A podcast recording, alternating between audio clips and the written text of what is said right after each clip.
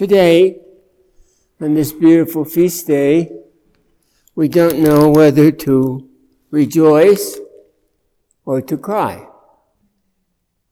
And says, because our Lord is gone up from our midst from us, but he has not forgotten us.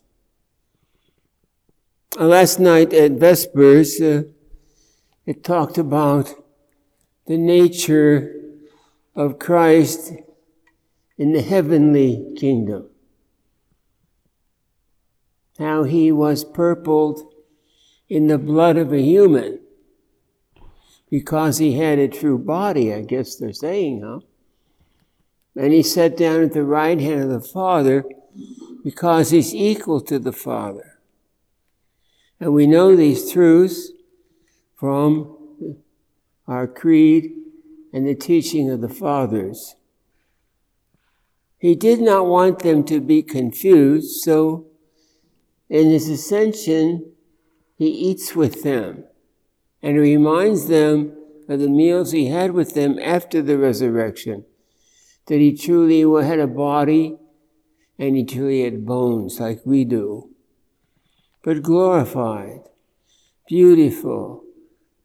And from that glorified body comes all the sacraments.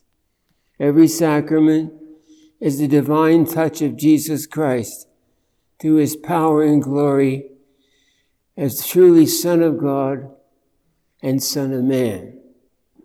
One half would not do. God would not give us sacraments without a human manifestation of the sacraments. So every sacrament is indeed a touch of Jesus Christ to fill us, fill us with divine life and make us one with His glorified body. As we go through life, the older you get, the fewer friends you have. Young people come among you, and it's great to have the young people, but they do not necessarily understand the mystery of life. How short it is, how unfulfilled sometimes, unless we do God's will completely. And we, they pick a life sometimes very secular, very worldly, with the prince of darkness, Satan. And they have a good time. They think. They party. They go and spend their money on foolishness and they forget God and His holy temple because they think they have a long time. Long time to live on the earth. But you never know when you're going to leave.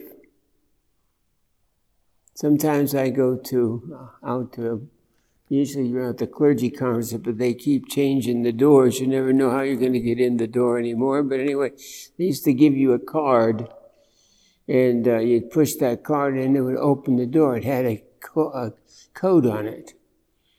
And I used to think about that when I did that was like our soul. So when Jesus pulls the cord and the card, we're gone. And what remains? Maybe a holy relic, maybe a person so holy that what is left of their remains becomes relics in the church, and through these relics we are sanctified. That Christ still works through not his own body, but that human body was sanctified and is a saint. The apostles, in a few days, will celebrate with them the coming of the Holy Spirit, amongst with Our Lady sitting there they were upset. They'd been all upset through the whole process. The ladies had to come and tell them he had risen. Peter was scared to death. They rode, met him on the road to Emmaus. They didn't know who he was. He ate with them and they weren't too sure. Sounds like human beings. They would like to have it both ways their way and God's way.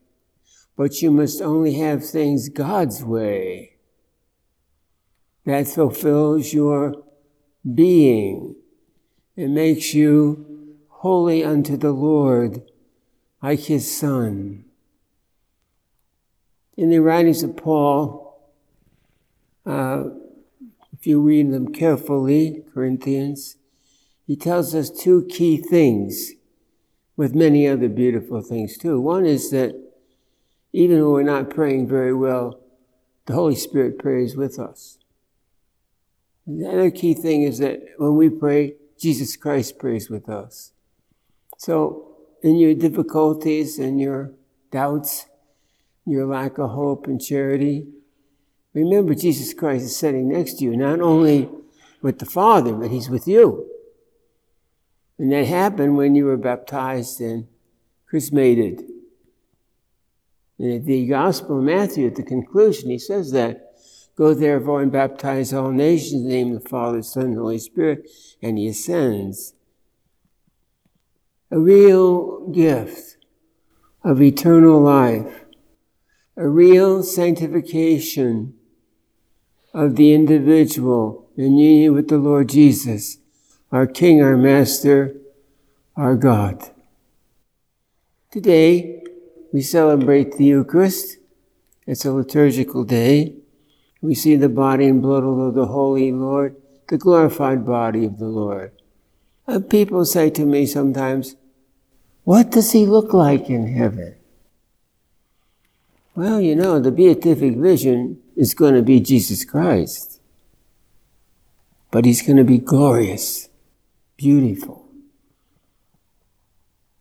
In the book of Apocalypse, it says this about him his eyes are of fire, and he glows white. His hair is white, and he's all filled with glory.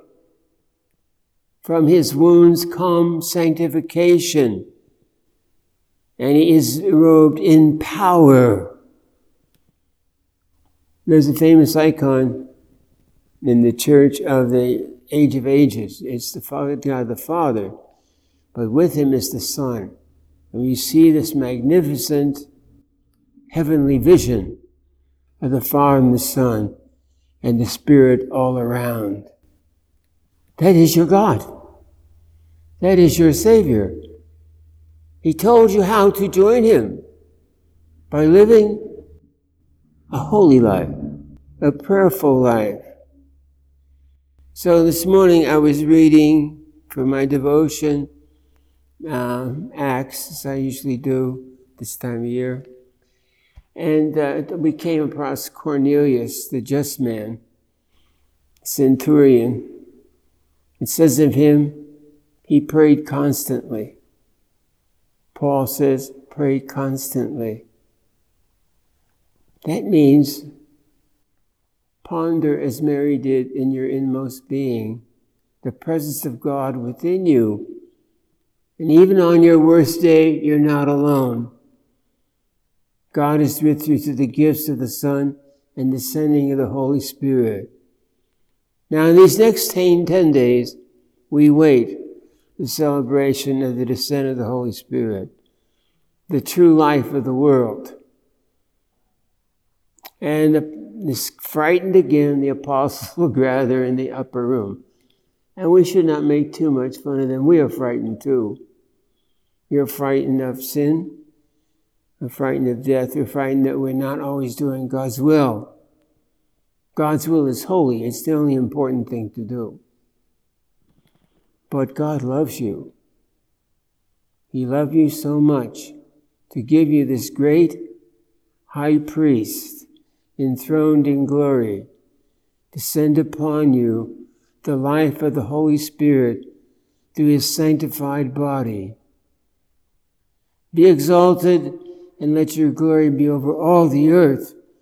For it is in that glory that I bathe like the sunshine as a Christian alive in Christ.